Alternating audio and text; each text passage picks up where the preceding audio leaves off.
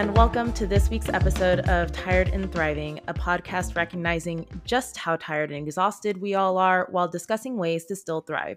Whether it's something big like going to see a Shakespeare in the park, or something small like when your finger randomly cracks the right way and it sends a quick serotonin boost to the brain, we're here to help each other thrive.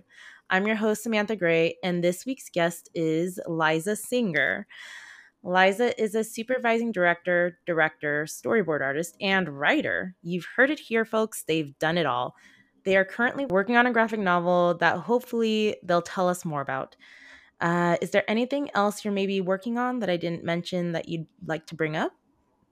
That was pretty comprehensive, so you're you're good. cool. Yes, I did it.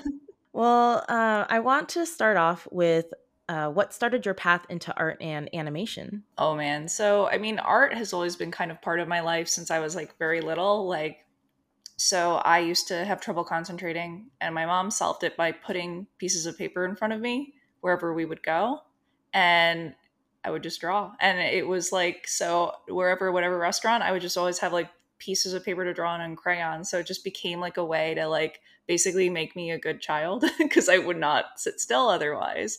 Um, so I was drawing from a very early age in terms of just pure art making. And I think art has kind of always been in my family um, on my dad's side, at least. Like my my sister's an artist and my grandparents were art school teachers like they used to teach at the community center and teach what? art so yeah so it's like not like professional artists but they were like you know not so like big name or anything, but it just always has been like part of, you know, my life is art in some ways on my dad's side, especially. Um, yeah, like so everyone yeah, had it, an interest for sure in art. Yeah, exactly. So it wasn't, although my dad was more in the science brain, so it skipped a generation, I guess. um, yeah, so like I had always been drawing, and animation was sort of like my first introduction to art making and, and as well because as a kid you're you know sitting with disney movies constantly and that's mm-hmm. what i mm-hmm. did like my parents would put me in front of disney movies and i'd watch nickelodeon and like kids cartoons so i just immediately was like i love this i want to do this and i would just draw all the time and i would study like pictures and um, like i had like a how to draw the disney style for like five year olds and i was just like so excited and enamored by those books and stuff so i had always been doing it and the funny thing is, as I got older, the industry changed. So there was a moment where actually I hesitated because it was kind of the era of when we were told 2D's dead, 3D's mm-hmm. the new thing. And I am not the 3D brained person. Like I was not like I would try to do 3D modeling and stuff and I was just like I hate this. So when I was in high school I was like what am I going to do? I thought about doing animation my whole life. And I was like, I still kind of want to go to art school. Maybe I want to be a writer instead. Because um, I still love mm. telling stories and so forth. And my parents were like, You are not going to school for writing. We do not want you broke. Oh my gosh. so I didn't go to art school, but I still had that little inkling passion from my childhood of like, this is what I wanted to do. And then as I was in school, it was Adventure Time, and then Steven Universe came out, and I think mm-hmm. Korra at the time. So it's like all of a sudden, all these shows that were like still doing TD, 2D in an exciting way. I was like, oh, TV animation is exciting again. So I was like, I want to be part of this. And I kind of was like sitting. So I instead got like a tech degree. mm. um, my my dad, as I said, is more science brain, and they were like, "You're going to do en- computer engineering. That's clearly where all the jobs are. Oh. You have good math grades, so you're going to do sci- uh, math." And I was like, when I would do like little programming things, I would still add animation to all them always. So I like still oh, wouldn't wow. leave behind what I loved. So I would still do like these little interactive stories and games. And then I was like, I really want to do this, but all the jobs in tech were like make apps. And I was like, I hate this. It's not my world. I don't care. It feels I used to call it a useless job, which I'm so sorry to the people that do it. That's maybe a little offensive. But I definitely for me it was not fulfilling. So mm-hmm. um it, I'm sure for the people that do it that have a passion for it, it is fulfilling and it doesn't feel useless. But for me, I was just like, I, I'm. It's not storytelling. It's not what I want to do. So after working in tech, I was like kind of doing like PA work, but like sort of, you know, early tech work, I was taking on freelance art jobs at the same time. Like I was trying to do illustration jobs and trying to find what I knew was storyboarding at the time because I didn't know about storyboarding as well as a career really. I would do it for advertising a bit and basically made enough money to move out to LA and kind of take a risk. Um, and I took a few classes out here at CDA and kind of footed the bill myself, which my parents were very upset about. Like they didn't want me moving away either, so it was like a big deal. Yeah. And how far were... did you move away from? So I grew up in New Jersey. Um, oh, okay.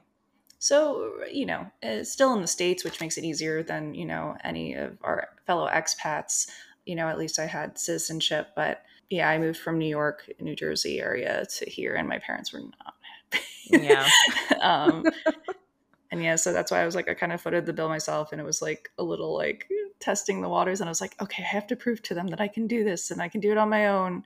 Otherwise, they'll tell me to move back home, and mm-hmm. you know, move back in with them, and kind of give up on these silly dreams that I had. Um, but eventually, you know, I took the classes, I made a portfolio, and was able to get my first job out here, and been working ever since for the most part, which has been crazy. Yeah, that's amazing. Uh, and how many years have you been in the industry? I think it's been seven, almost eight now.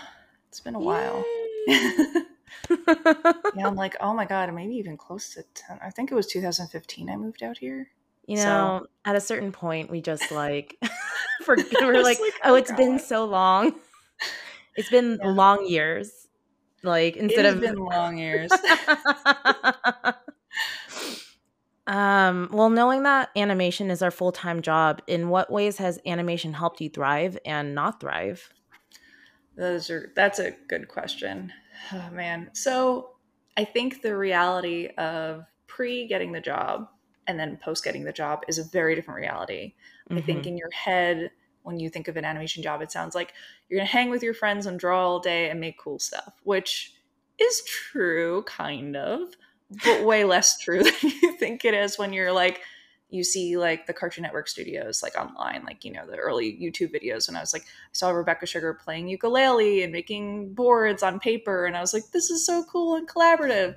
And then you get into more of a production type studio, and you're kind of worked till you're exhausted, and it's very you know bureaucratic, and all of a sudden you're like, oh, this is not like sort of the kind of chill art vibe that I kind of imagined. It's a workplace and it's a corporate workplace.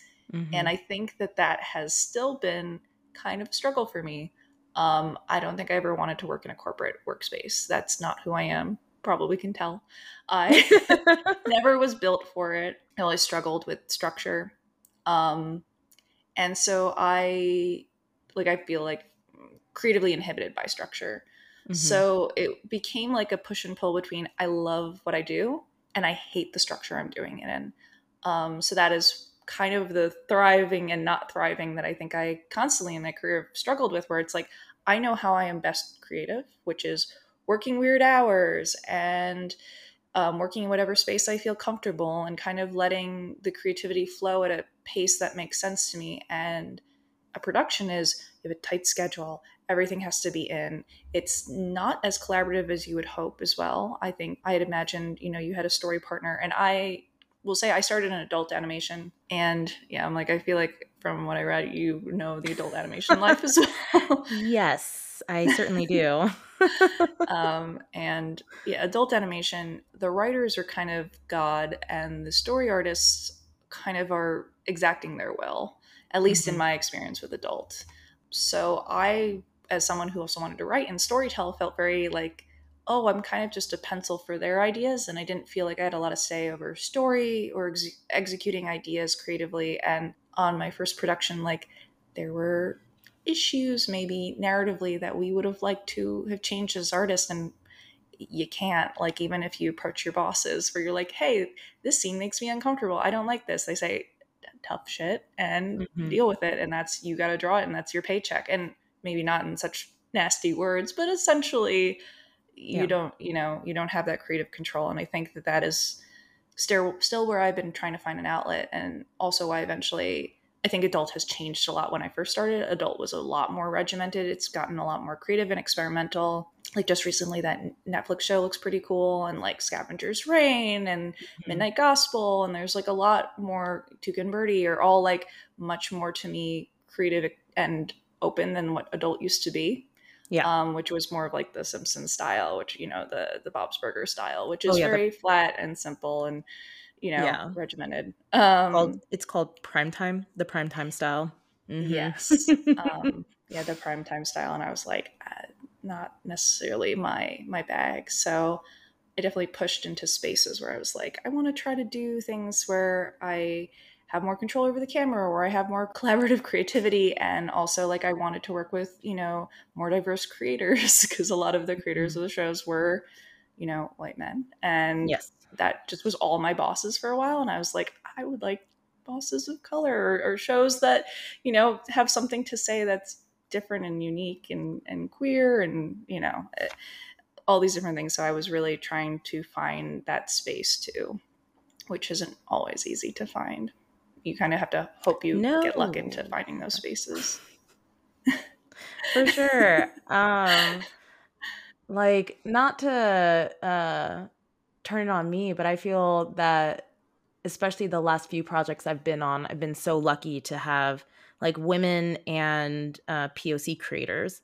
where I'm just like, this is new. And they were so much more open to if you were like, hey, this part of the script isn't working, or I think that this part could be switched around, they were like, okay, like they were open to hearing about it. And if they really wanted to keep it in there, you know, like they would. But yeah i've definitely had the other side that you talked about of um is very like you you say i don't like this and they say you have to do it like, well so with that was adult so how is it um different with children's or like have you done uh because i'm always like confused there's like children's and then there's teens or what are the like yeah there's i think we're still figuring out ya and that's kind of funny because yeah the last few projects i have been on have been more ya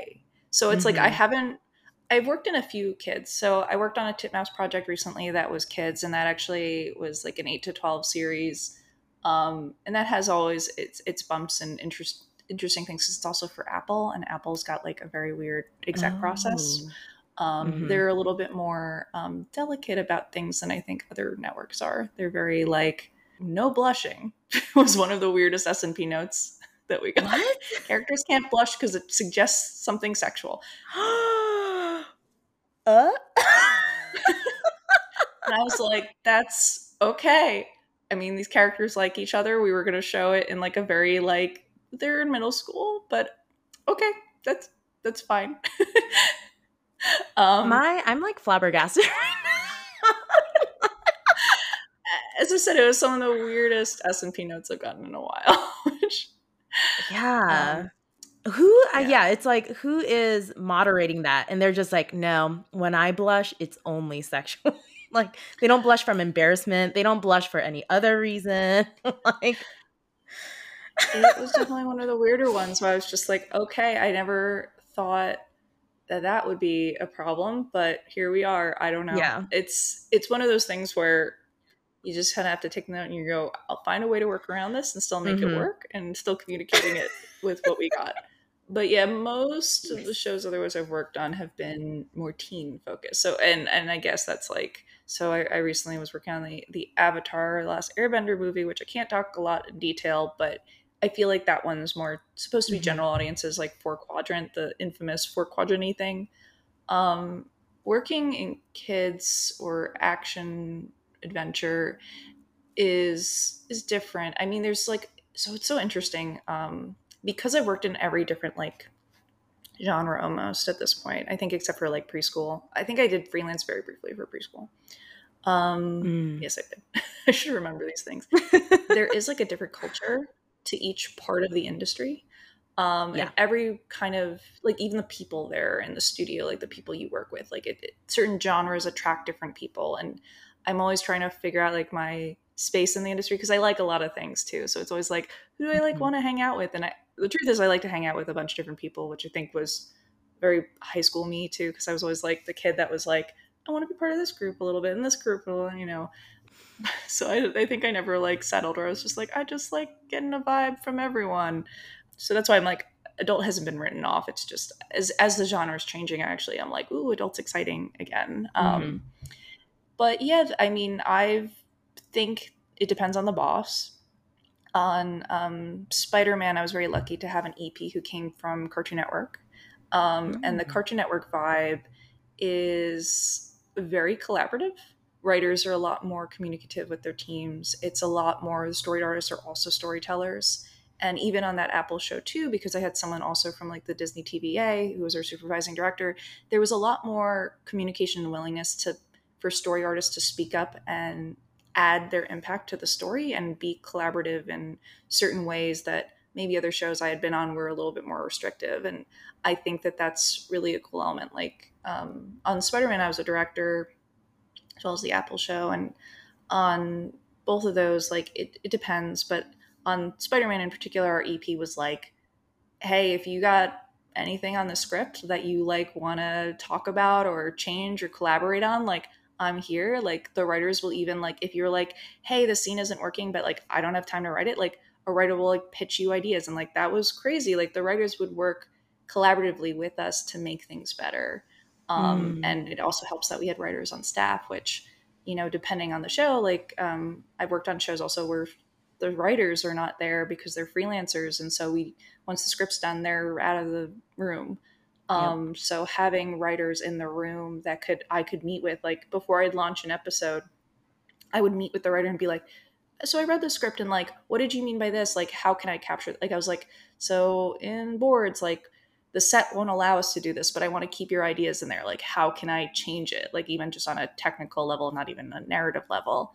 Um, yeah. And those were always great conversations to have. And I was really appreciative. I mean, I've feel like I've loved a lot more of my later jobs and career. And for similar reasons, I had a much more diverse amount of creators and EPs and stuff. So I feel like in general, that was a lot more of a collaborative environment. Like, you know, that helped a lot, uh, yeah. creating like a spirit of, you know, teamwork and effort to, to make things better and be, feel like anyone could be heard on the production. And that is super valuable to have. That is super valuable. Yeah. Thank you for sharing. no problem. One of the things I want to bring up is the fact that in my animation circle, you actually became quite popular with the animatic you made of the father daughter dance. And um, just to inform anyone unfamiliar with animatics, it's time storyboards to give like a skeleton or a guide to the final animation process. And with technology being what it is, it's been a blessing, especially for if you're doing personal storyboards, so you don't have to fully animate it. Um, but it can also be a curse, but I don't think we want to go into that discussion right now. uh, back to the father daughter dance, though, it was actually the first time I had heard of you, and it was so beautifully done. I remember a bunch of friends shared it, and rightfully so.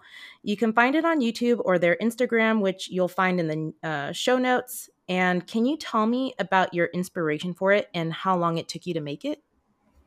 Oh man, I first of all, oh my god, that's I'm so honored. That's that's crazy.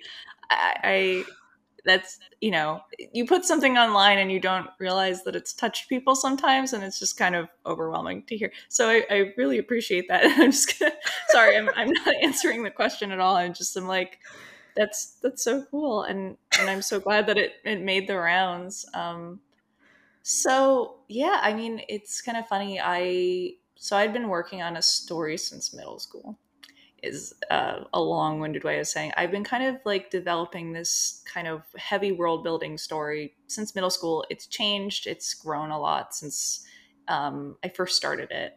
But I would draw the characters in like my notebooks and write down notes, and um, I would always kind of come back to it. And at some point, I kind of knew while working in the industry and kind of what we were just talking about, where I was like, I don't feel like I'm creatively fulfilled at work. I need an outlet. I need to tell the stories that I want to tell. And I was like, I could start going back to this as a graphic novel, which is originally what I intended to do back in mm. middle high school. And I was like, or I can just kind of do one of my the climaxes that's really important to me, where the story is kind of going that I know what this is supposed to look like. And so I wanted to do that. And I kind of did it as a board sample. So it's been kind of an idea that's been sitting in my head for so many years. I knew this was like kind of a focal point for one of the characters. Um, the character, it's also kind of a personal story. Um, and it's a relationship without going into detail, but like the character goes through a different relationship with their father than I would say I would, but I've always kind of had a tenuous relationship with my own father. And that kind mm-hmm. of push and pull has always been mm-hmm. Kind of tough, especially as you get older, kind of seeing things a little bit more with more clarity. Yeah. Um, so on a personal level, that is also sort of um, something I wanted to kind of explore, and that's kind of the backing emotion. Was it? It was a very personal kind of foundation, even if um, for the character versus myself, it's um, a little bit more of a revelation for her that as she grew up, she kind of grew up in very protected in a world and an ideology.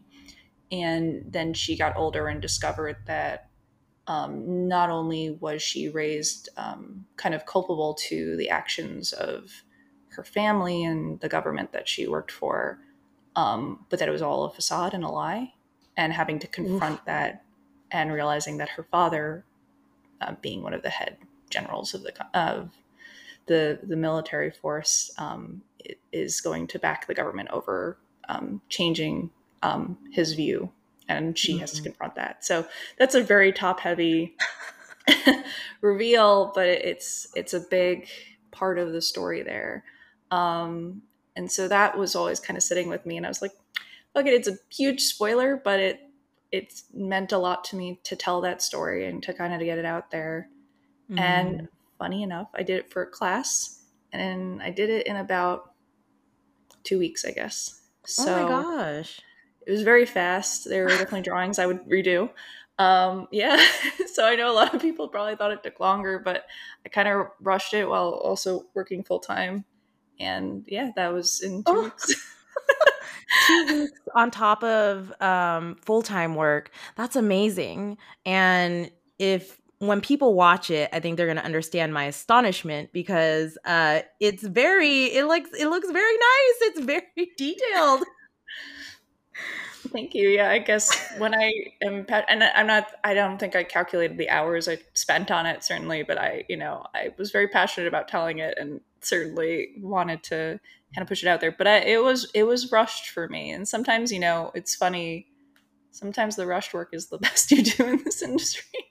so mm-hmm. who knows? Um, but yeah, it's, it's one of those things that I've actually wanted to go back and maybe like clean it up or, or fix some of the, the technicals of it um, but yeah, I, I, think the heart has communicated clearly to people, and that was kind of the a goal, I guess. So, I, as I said, I never expected the response it got. So, I'm still overwhelmed that it, it kind of traveled the internet and and found its way to story circles.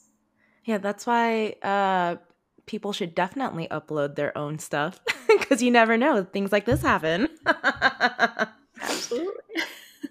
um what other kind of reception did you receive? And did it lead to any jobs or interests in anything else? Like i think of an image of a dancer or singer who catches the attention of an executive or someone of equal importance and they're like that kid's a star. Like did that moment happen with you with this or?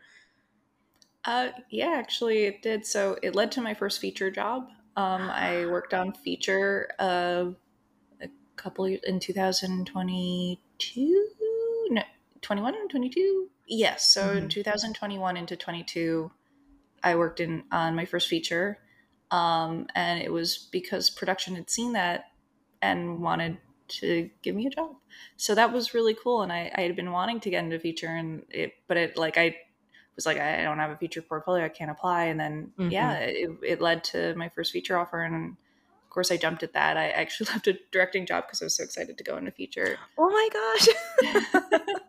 so yeah, I, I um, that was a really cool opportunity. And then um, another opportunity I got was that's how I got my graphic novel agent. Funny enough, because she said, "What's the story behind this? I want you to tell it in a graphic novel." Oh my um, gosh!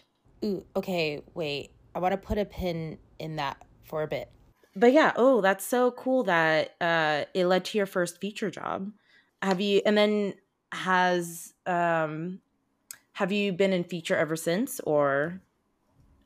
Um, so I was in feature for a while, and then I actually left. Um, I, I left for Spider Man. It was one of the few shows I was willing to leave feature for, and it was because the EP is someone that I really wanted to work with. Um, so it wasn't even oh. like the IP. I mean, I'm I enjoy Spider Man. Don't get me wrong, yeah. and obviously Spider Verse is amazing and awesome.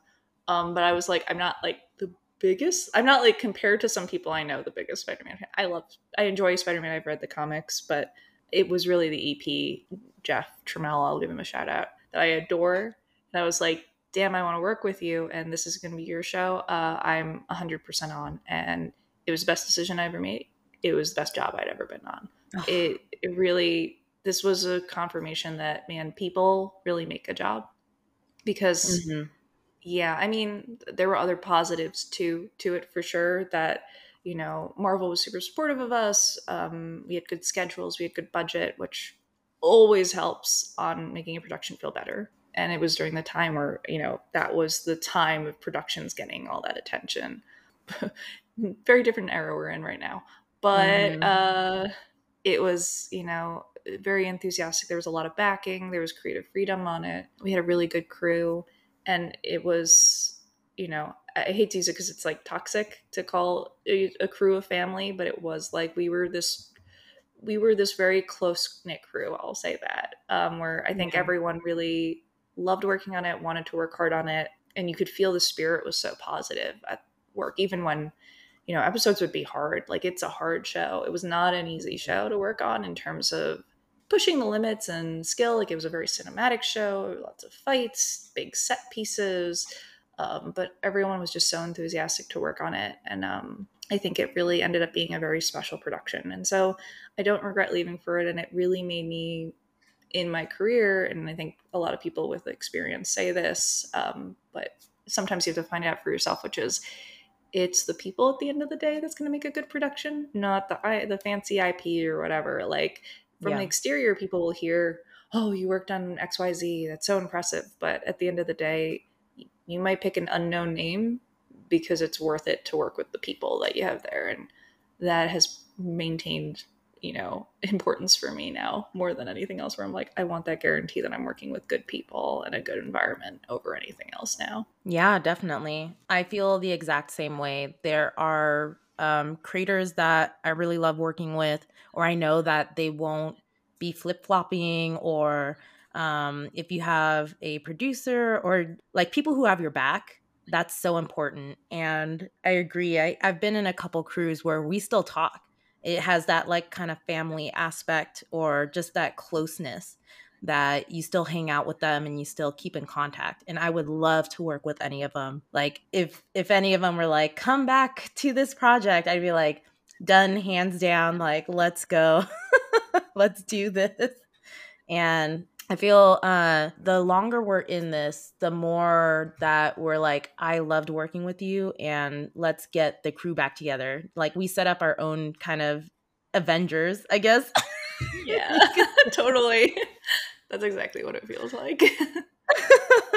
so, back to father daughter dance. Does this segment, and especially what you said with your um, literary agent, does this segment reflect what is going to be in your graphic novel at all, or is this for a completely different project? So, this is for a completely different project. Um, with my agent, I mean, it attracted her certainly to, to contact me to be like, what stories have you got to tell? But after looking at the story, we felt that this was a multi-book series. It was more mm-hmm. adult, and and she felt that for um, a first graphic novel, we'd have an easier time selling a middle grade.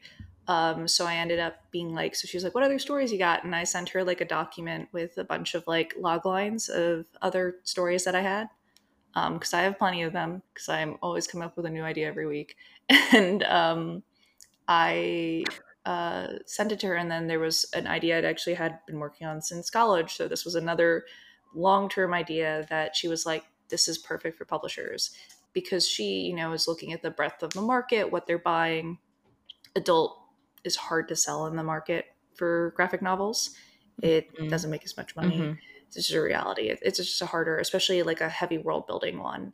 And I kind of knew also artistically, mm. it's a higher caliber art style of like what I wanted to look like and so forth. So it, it was one that I knew, put it on the back burner for right now. Um, and the graphic novel I'm working on right now is sort of like a one shot book story that's for, you know, audiences eight to 12. It's, it's more kind of sim- it's simple it's more simple. It's it's more about the dynamics of friendship than it is about like hmm. heavy geopolitical commentary um, which is a little bit more of what the other story is. And it still has like its personal character moments but that's my like fantasy sci-fi world where this one's like takes place in new york. It's a little bit you know or an alternative new york because it's where i grew up. Yeah. Mm. yeah i feel like especially when it's fantasy, you just have so much more world building to do. Um, and I know I keep going back to that segment, but do you have the whole world figured out or are you still trying to world build on it? Um, so there's a lot of elements that I have figured out. There are certain things that, you know, I have basically so when submitting it to my agent, I wrote out basically what would happen in the entire, I would say, first book, but I would say that's like the first arc. It probably wouldn't even fit confessionally in like a book. Um, maybe like a written novel book, but like a graphic novel, it would be hard to condense it all. Um, and then I have the other ones more mm-hmm. outlined, mm. and I know where it goes and where it ends. Um, but it's it's pretty comprehensive and i have spent years like world building it and it it is something that i feel like it's constantly evolving also with like as i age and become more sophisticated in my understanding of the world like i want it to reflect a more complex and nuanced world as well. Like when i first started in middle school like uh, funny enough and i'm not taking any credit but the first first way i built it was like in the world there's the one area that's like technology based and then the other areas are all based on the different the four different elements. And i was like as i got older i was like that's too dumb and mundane. And then avatar came out and i was like okay maybe i was selling my young self a little short but i don't think i was building it to the sophistication level you know mike and brian were.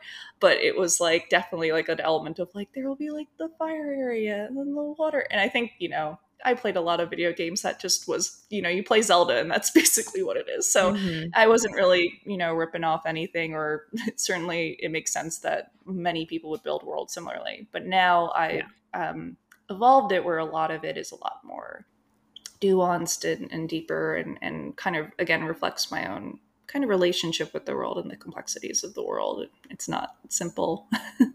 um, and yeah. I think has a lot more to do with like technology and my relationship with how I feel where technology is going, kind of like a top level mm. um, understanding of it. So it's it's definitely become less for young people, and it's definitely more of like um, adulter, but it has young characters. So a lot of the kid yeah. the characters are teens and twenties, but the world is much more adult.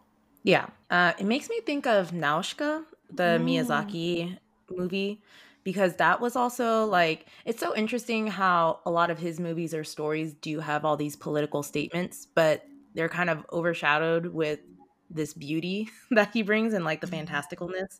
But he like just made, because Nausicaa, he made the movie, but he also made um, the graphic novel and into like four huge volumes, which is so crazy. I think that was the first time that I was like, whoa, a story can actually change. Like seeing a story being like one concept in a movie and then like kind of going totally different because he had the time to like spread out the story. Mm-hmm. I think it's so interesting. Um I guess like we don't really do that nowadays. Or can you think of an example? I mean, I feel like the obvious one is like Game of Thrones but oh, um, yeah. that's kind of the inverse. It's you know it's expanded in a book and then it's condensed for a movie, uh, TV series. Um, I don't know. I, I mean, I, I think like there are adaptations of things. Like I'm less well versed in it, but I have friends that like love you know the Star Wars universes, and they there's a lot of books that are based on Star Wars that they love and that, that add a lot of more mm. depth into the world and and nuance and intrigue. And I know that's what the series are trying to do is trying to bring more of that kind of world into the show. Um, but I yeah. think that's why they sometimes lose people. It's it's an interesting and tricky balance to build worlds that that deep and expansive. Um, definitely, like I think like d&d is the way that a lot of people in our generation explore world building now. Like they just kind of mm-hmm. build within the environment of d&d there's less of like original worlds. I mean i'm, I'm heavily inspired also by um FromSoft games actually. Like um i think they're some of the best um, world building and it's about how the and i think miyazaki's really talented at this too is they know how to tell you about the world without telling you much information. And i think that builds mm-hmm. a better world because it's more you know you're not getting like and this is the culture of this area or this is the you know you just kind of explore it and you learn through osmosis where you you know you're like what's what the hell's going on here and then you just kind of like see these weird creatures and they're crawling up in the ground and they're grotesque um I think Miyazaki, they're both named Miyazaki, actually, very oh funny. Oh so the director for From FromSoft is also named Miyazaki, and I remember they asked him about character concepts and what his philosophy, like why are the designs for that game so beautiful, even though they're so dark? Mm-hmm. And he was like, "There's always like beauty in the darkness, and that's like what makes it more grotesque." And I was like, "That is so profound." And like he doesn't try to make ugly things; he tries to make like sad things, and I think that that's more horror there's like this sense of dread and i love that his worlds manage that versus like you know and i think miyazaki's even though they're more of the beauty side there's still like a somberness to everything he creates oh, there's yeah. still like this like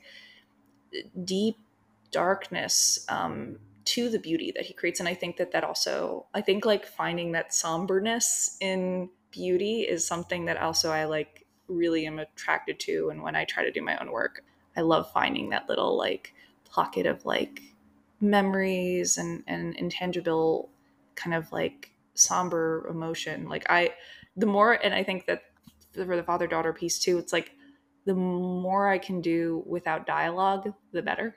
I love like mm-hmm. exploring worlds um, where the worlds kind of tell you about themselves. Yeah.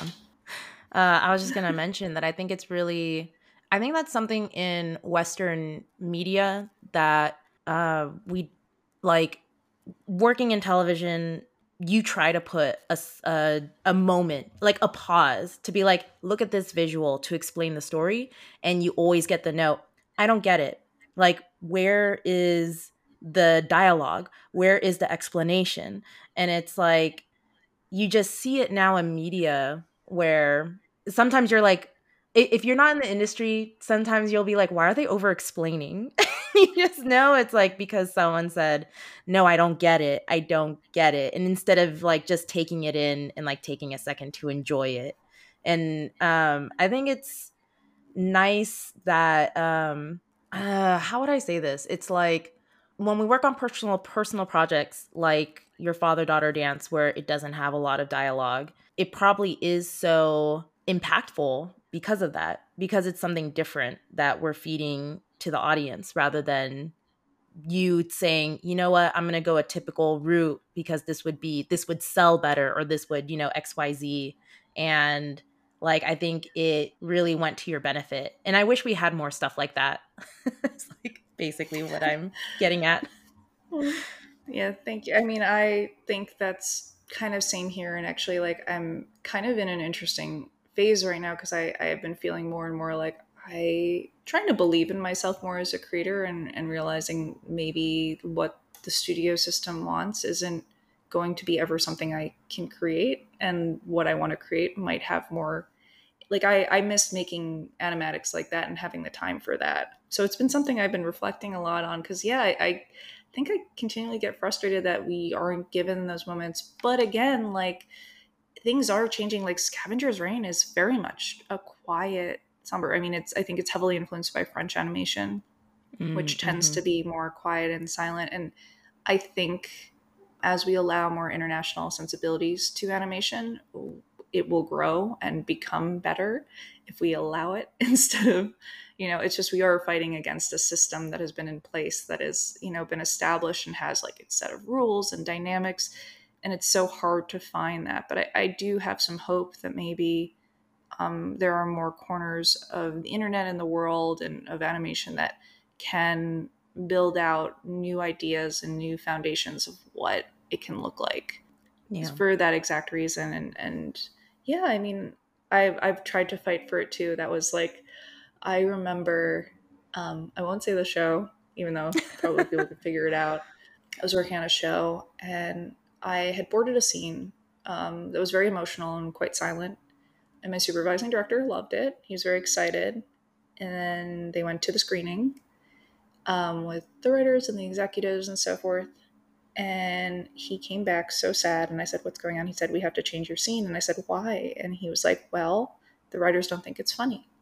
And we need to plant it with jokes. And he showed me the scene and we both like had a memorial for its passing. He he was so upset and I I like at least felt better that at least he cared about my scene being the way it was. Like um but we both we had like this mourning process. We were both he was like, "Listen, I loved it.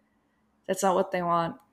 And we can't do anything about it. Mm-hmm. And then the final scene is chock full of punch up jokes and it just it takes out any of the emotional grace, I would say, of the scene and how it was originally, you know, shot, and then how he edited it and how he put it together as a supervisor. And it was a hard thing to see. And I think people would have appreciated the scene more if we were allowed to have it sit with the audience. Um, my personal yeah. take. I don't think I don't think they would have missed the jokes if they could have felt something. Um, mm-hmm. And I think the jokes underscored it or undercut it so yeah, like I've definitely had that professionally. yeah. Uh, same. oh, I'm so sorry. You know, that's just uh that's just the truth of our industry. Um, because I think a lot of people who aren't in animation and even like when we go into the industry, we think that we have a lot more power than we do and or, or have not mm-hmm. even power, but we have a lot more influence than we do. And we think that hey we're the ones that know how to visually tell a story. Why don't you trust us? And then but because we're doing someone else's vision it ultimately is like what they think is best for the story. And there comes a point where you have to either accept that or you have to like i think a lot of people get out because they can't handle being like well but my ideas like what about my input? And it's like no you're trying to like you're you're not trying to put your input you're trying to put what you think they will want and like what they are going to respond to. And i think that's a huge um not misconception or like that's a huge realization that people in the industry have to come to which absolutely uh, yeah it's you know that's that's why we get paid though you know like it's mm-hmm. that's what mm-hmm. i try to remind myself is like and maybe that's like too transactional but i try to remind myself like if i have an opinion well i get paid to shut up i, d- I do i get paid to shut mm-hmm. up and do what they say and do what they want it's not always and not every job is like that but if you yeah. have a job that is like that that's kind of at least how i find peace i go well i can pay my rent it's not like exactly. a happy but you know i try i think that's why i take on so many personal projects and actually why i did the graphic novel and jumped on the chance because it was like i needed that outlet to tell a story of my own so i could do the job and just do what was asked of me and i couldn't yeah. take it personally because if i had that outlet then i was finally able to be like oh okay you know and i think it's important for people even if you're just picking it away at it but if you have a personal project that you just can kind of turn to and go this is mine no one can touch it. I can be as selfish as I want in this creative space. Um, it can help you compartmentalize because I agree with you. There are some people that like get in fights about wanting their stuff or arguing, and I think that then it becomes you know uh, an unproductive work environment. And unfortunately, you know we are employees. It's that's mm-hmm. the the trade is you are even the creators you know so many eps go through the process and i've talked to friends who've gone through you know the development process as well as like the show running process and how much that's a compromise that people don't even realize like so often people don't realize how much the show isn't isn't even what the head of the show always wants and mm-hmm. often it can be warped and changed and almost unrecognizable to them because the studio wants changes there are instances yeah. where showrunners are very lucky, but there's a lot of truth that, you know, that's what the executives, the studios, like they have their own things they're trying to hit that you are just kind of also facilitating your idea through. Um, mm-hmm. Especially if you're working on an IP, like, you know, a big movie product or something like I don't know, like Barbie, like Greta Gerwig probably had a million people in her ear telling her what she couldn't she couldn't do, even to make that movie. Um, yeah, even if it's like her touch. Yeah, it's so funny how people were bringing up like, oh, that one scene with the uh, the bench scene, and they were like, the studio fought her to cut it, and but then like us being in the industry and seeing this kind of movie come out, we're like, what? Like she must have gone through so many battles to even keep like like maybe that was the last one that they tried to cut out and that's how what people heard of, but she probably like fought through so much.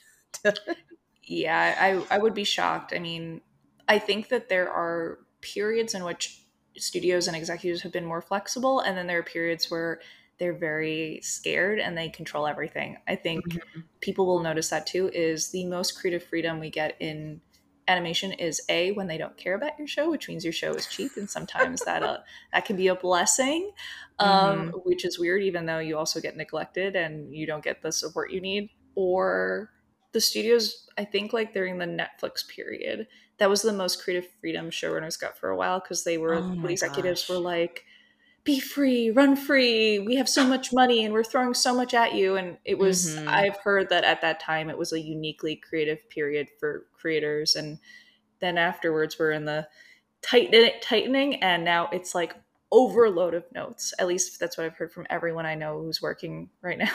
the few people yeah. that are working is that it is note pylons like it is insane amount of notes. It's almost like compensating for that kind of period of freedom where now executives are like you have no freedom. It is tons of notes because they're scared and they don't think they need to make sure every project makes money right now. So. yeah for sure. But then that's why we have to turn to graphic novels and these personal ips because yeah, how else are we going to get our stories told if we're not being trusted? So, what else can you tell us about your graphic novel? Or, um, so you're getting it published through a publisher, mm-hmm. which mm-hmm. is so great. Do you have a deadline where you have to complete it by, or? Yes, um, there are deadlines, though I will say, um, and those are negotiated when you first sign your contract though you can ask for extensions when it is your own personal book. When you're the illustrator on a book it's much harder. So that's like just an fyi for audience. But yeah like uh, because it's your own book like they kind of do installment pay and at each kind of checkpoint you get paid for handing in a certain bulk of work. So mm-hmm. um, yeah there, there are certain deadlines and there's certain expectations when they want to release it um, and then you kind of fulfilling those um, checkpoints. So yeah, it's it's interesting though because there's a lot less check-in than like say an animation production. Like you can go months without hearing from your editor easily, mm-hmm. um, and that was a, a, very kind of something hard to get used to because like even took six months for me to get any notes, maybe longer. Oh wow, nearly a year to get notes on my book, and what? I was just like I'm supposed to be working on this and I don't know what I'm supposed to change and it's freaking me out. And yeah, like I've been told like sometimes you should just go ahead and work on it, but I felt really scared to like do it in case there were major changes. Um so that was like kind of tough where I was like, okay, I need you know, some movement in the schedule so you can kind of negotiate those things and luckily I have an agent it said that found me first, so she helps me negotiate those things and she's awesome. Okay but in general the publisher and editor have been really lovely. Like i i've honestly had a very positive experience with publishing. The the downside of publishing is that you don't get paid frequently and the first payment was supposed to come at signing and the signing is when everyone agrees to the contract. So you mm-hmm. think i did the auction I, I picked which publisher i was going with which editor i was going with and then you sign probably what would you expect? Maybe like a month or two at most? Yeah took over a year. Oh my god! So I didn't get my first payment until over a year, and I was like, I don't know how people who this is their only job are able to do this because I wouldn't have gotten paid for a year, and if I was counting on that paycheck, I, I mean, I would have been, you know, destitute. I, I, I wouldn't have a home. So it's why I really negotiated a balance between full time work and publishing work because I need health insurance and I need some stability to be able to know that I can pay my rent because I I need Mhm. to be able to pay my rent. it's uh you know important. So I I um have definitely negotiated that as part of my contract as well to make sure that I can work full time while also working on the graphic novel and have enough time to Mm. do both, which means I get paid slower, but I rather that and then at Yeah. least I have another paycheck that's Mhm. consistent than um, you know, taking a chance out. at just running out and then, you know, being completely effed. so Yeah, definitely. So when you say you submitted it and waiting for notes, what part of the process is that? Is that like script process or is that you drew out thumbnails of how the format was going to be or how does that work? that's a great question. So I first submitted um, a proposal, which is how you get picked up by a publisher. And the proposal has a summary of your, a general summary of the story, and then page samples. So I think it's about um, at least three to five finished pages, if I remember correctly, and then 10 to 20 um, thumbnailed pages on top of it. So, like, you show, okay. like, this is where, and this is the style of the book, what it's going to look like, and this is what you're going to get. And then you do a full book summary and you submit that as your proposal. So, you're like, I detail out every step of the, the book. You basically outline it how you would a script um, of the book itself, and you submit that to your agent. They give you notes, and then you submit it to publishers. Um, so that was the first process, and that took a little. I think that took a pretty brief amount of time. Actually, I was fortunate, but it, probably like around three months total process for that for me. Um, Yeah. And then you wait for the signing, and they, and they say, and then um, you're given kind of a short time to do um, then you do like a script and then you do kind of thumbnailing process afterwards. But i kind of combine them and i said listen how i work is i like to thumbnail out and see how many pages i need to tell a bit of a story. So i did like a kind of special panel layout where i laid out bits of script and then the panels and then i re um, organized it based on how many panels I, I needed per page so i was like okay like i'm doing like a fight sequence and i'm like well, I don't know how that's gonna how many pages I need like writing wise um, until I panel it out. So some things that especially are more actiony or more uh, motive, I would make sure to figure out the panels, and then like for dialogue, I would write on the side. Um, and so that's how I figured out my page count essentially. Um, Oh, wow. and so I submitted that packet um, for notes, and then at least in the schedule, it was like giving them six months to send feedback on that. And as I said, it took six months on top of that for them. So it was like six months for them to get back to me. Still didn't get the notes at the end of six months. And that was for Oh any gosh. revisions on that. And then it was still another six months before I actually got um, the notes themselves. And then I was given, or I'm given, a year and some change to do um, all the line art. So now cleaning it up with the notes incorporated, doing all the finished line art for the book. And then you do another cycle, which is color.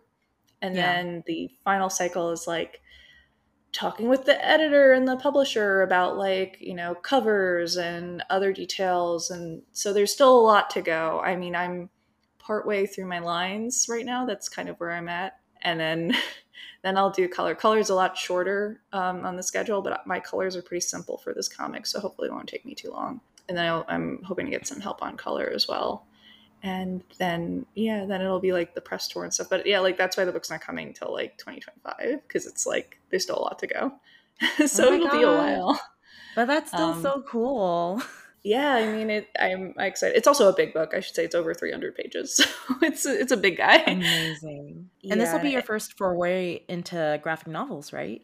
yeah this will be my first graphic novel so yeah no it's it's super exciting and like i'm excited to do more books for sure i i it's a big commitment though i will say and you know it's not for the faint of heart it you're drawing a lot you're drawing a lot you're drawing a Mhm. lot and it's a lot more finished art than maybe a story artist is used to which is something i had to get used to. I was like can i just leave it in the thumbnail stage? I like the drawing. And i was like no i gotta clean Yeah. it up. Gotta make it look you know uh, publishing ready. So uh, but yeah um, you also asked about a little bit about what i could tell you about the book. So i'm happy to give kind of like a, a log line for the book. Um, So the the story of the book is actually it's about two friends who've been demon hunters since they were since they were basically old enough to start fighting demons. And now that they've hit middle school, they're both realizing that they kind of want different things. And so we're kind of following the story of two best friends that are going to go through maybe their first friendship breakup. And it's about how two friends are suppressing their emotions while fighting demons. and that's kind of the, the gist of the story. And yeah, it's like kind of about like that hitting that puberty or age where it's like one friend is like, hey, uh, I don't think I want to do this anymore. We've been doing it our whole lives, and like maybe I want to try new stuff and make new friends. And the other friend's like doubling down, like this is all I want to do. And it's about that kind of um, Oh. wanting different things. Yeah. Ooh, I like that. I feel like we all go through that with puberty and it's such a huge lesson to learn. And it's like also something that is going to span into not only 8 through 12, but I feel like everybody can relate to that. Even in adulthood, you're still figuring out like are we still on the same path with like friend, relationship, like anyone? And then you have to figure out like how to separate from that or how to get back together. So I guess that's that's what we're going to figure out. Are they going to Are they going to separate or get back together? We'll find out in 2025. I've noticed your work spans a wide variety full of fantasy, sci-fi, and some slice of life. What inspirations do you derive your work from? Oh, oh my God, that's such a good question. I mean, I would say a lot of things. It's it's and that's also I guess the the friendship circle thing is like I like to work on all these different things. Um hmm. I mean, I think a lot of my basis would probably be in um I grew up loving anime, of course, and I think there's a lot of foundation in anime.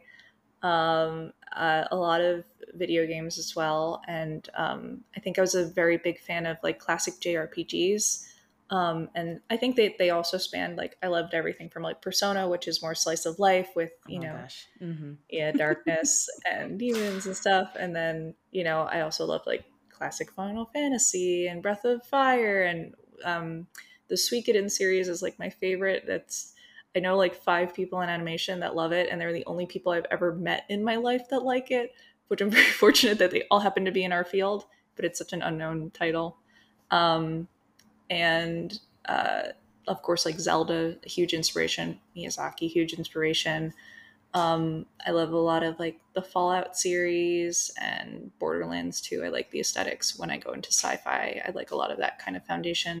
I, oh, I also love like horror, and I mean, I used to grow up on so many cartoons too, so it's like almost hard. Like my influences start to come from like everywhere. I just kind of used to call myself like like a media sponge because I would just like watch so much TV and play so many games, and I just like loved consuming different stories just to get a sense. I would read so many books and listen to music and so forth. Um, so yeah, like I my influences are kind of all over the place, and I like kind of piecing them together with also personal stories um, and kind of coming up with something Mm. new. Like a lot of my characters, I would say, are loosely based on people I know hmm but they're loosely based on like of course like people i know or relationships i've had and and kind of recontextualizing it in these worlds.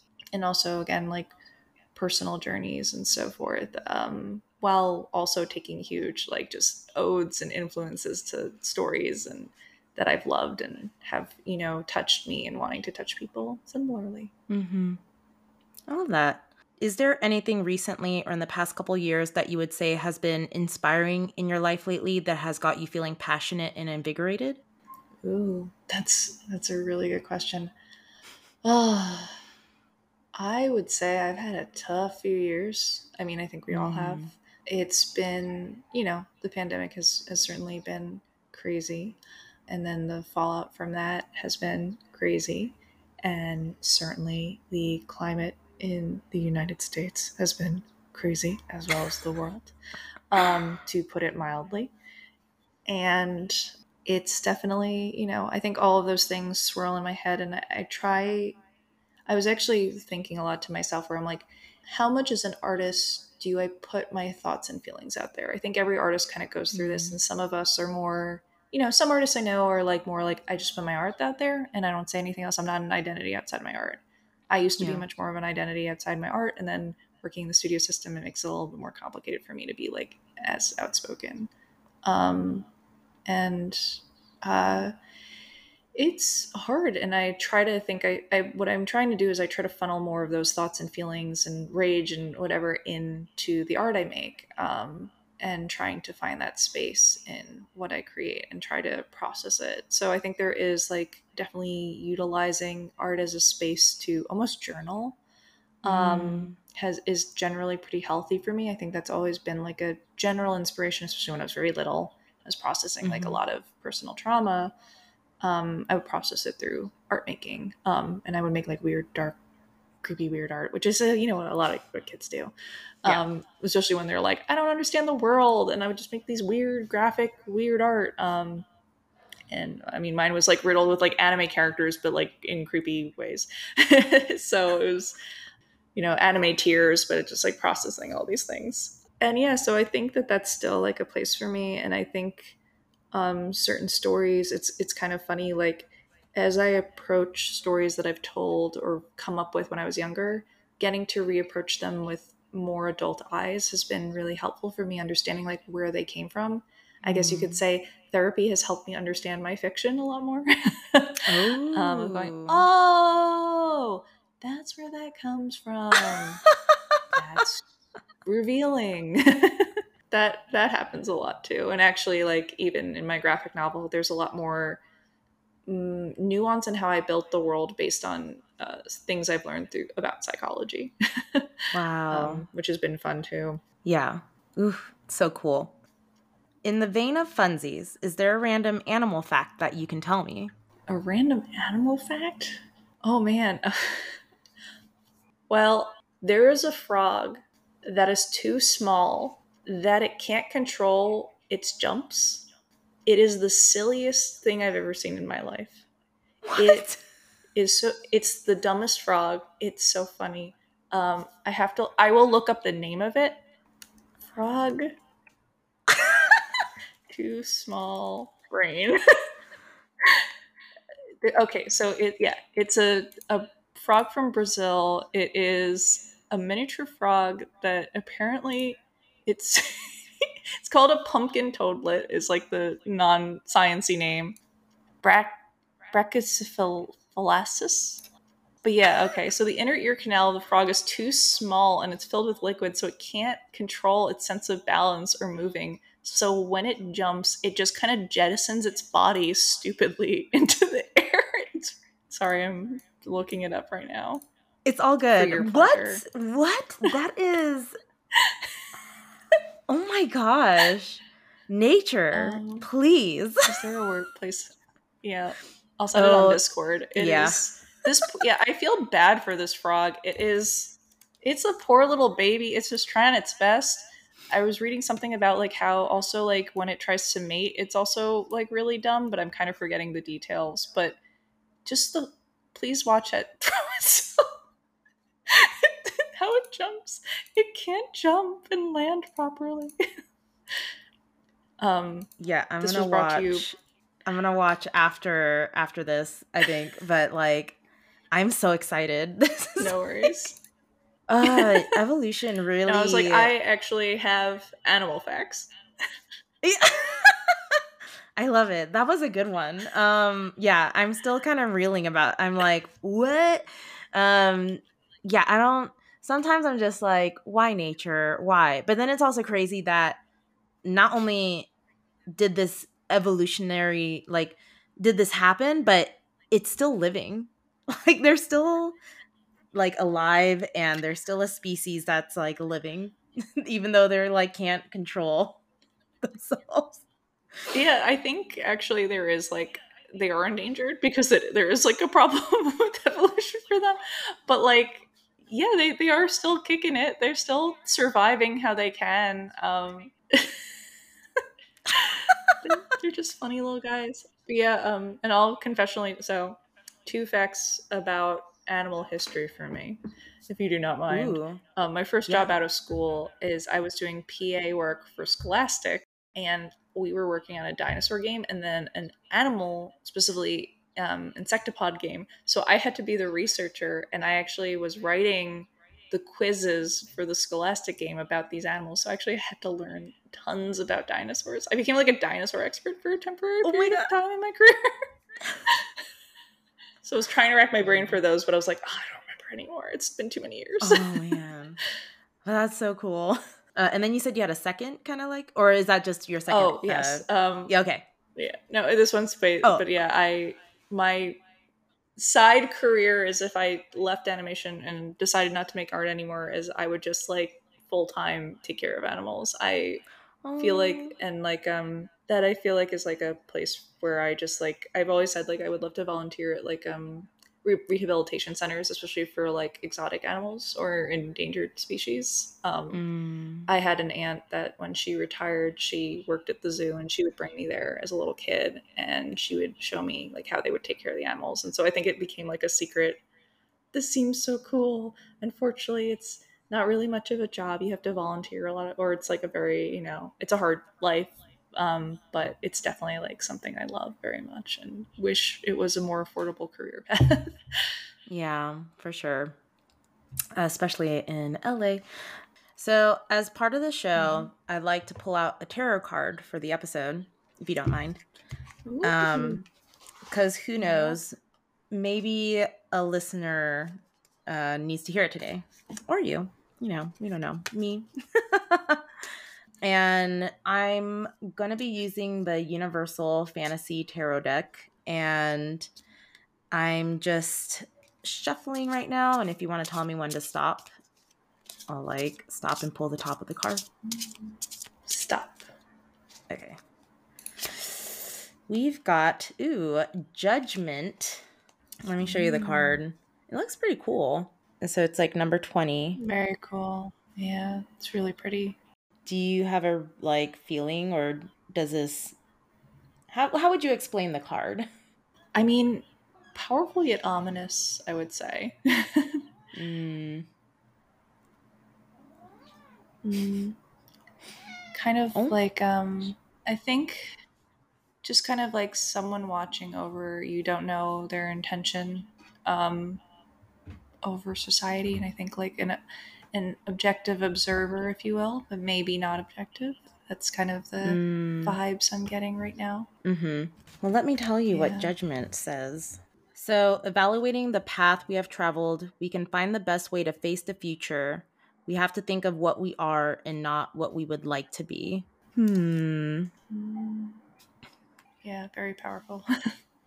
yeah. Yeah, for me, I see like someone blowing a horn and all these people or all these flowers are waking up. Like it's um morning. Yeah this one's like not coming to me as fast. Usually i feel like i have a pretty good interpretation but for some reason this is um i don't know. I just see an awakening i guess. And yeah i'm trying to remember what you were saying too. It's like it feels a bit ominous. It feels like someone overlooking but you don't know what intention they have I guess that's with like any job or anything in life where we're going to run into so many people and like there's always a start that there's going to be good intentions but mm. we ultimately don't know and if we try to change who we are then probably won't get the best result but um if we think of what we want to be and focus on our creative projects like you are which i think uh, it feels like it's coming together now. Because what we think people are going to like is not going to be the best outcome. Like we can think that like this graphic novel has to be 8 through 12 or how we talked about with um, if we tried to pitch a show we we have to make it like this but i think the fact that you are making this graphic novel and putting the stories that you want and you're being true to who you want to be and um, it's really going to shine and give you the outcome that like people are going to really be able to see you. And uh, i think it's and oof even like with the father daughter dance something that was so personal and it you know like you just were you and you weren't faking anything. And and i think that's the best way that you're facing the future. And i feel like listeners should also feel that way that that's the best way that they should face the future too. So let's all be authentic to ourselves and to everyone else and continue forward. Yay, I pulled it together in the end. beautiful. it was beautiful. Really. Oh, thank oh. you. yes, thank you, Liza, for being here with me and talking. And where can people find you and follow your work and hear the latest updates? Uh, yeah, absolutely. So I am pretty much laser singer everywhere. Laser with a S, not a Z. Uh, L A S E R S I N G E R. You can find me on uh, Twitter because I refuse to call it anything else. Bluesky, Instagram, TikTok, Tumblr. Um, I actually will be starting a Patreon soon um, with my publisher's permission, where I will be able to do more comic updates um, and uh, uh, might cross post to a Ko-fi as well.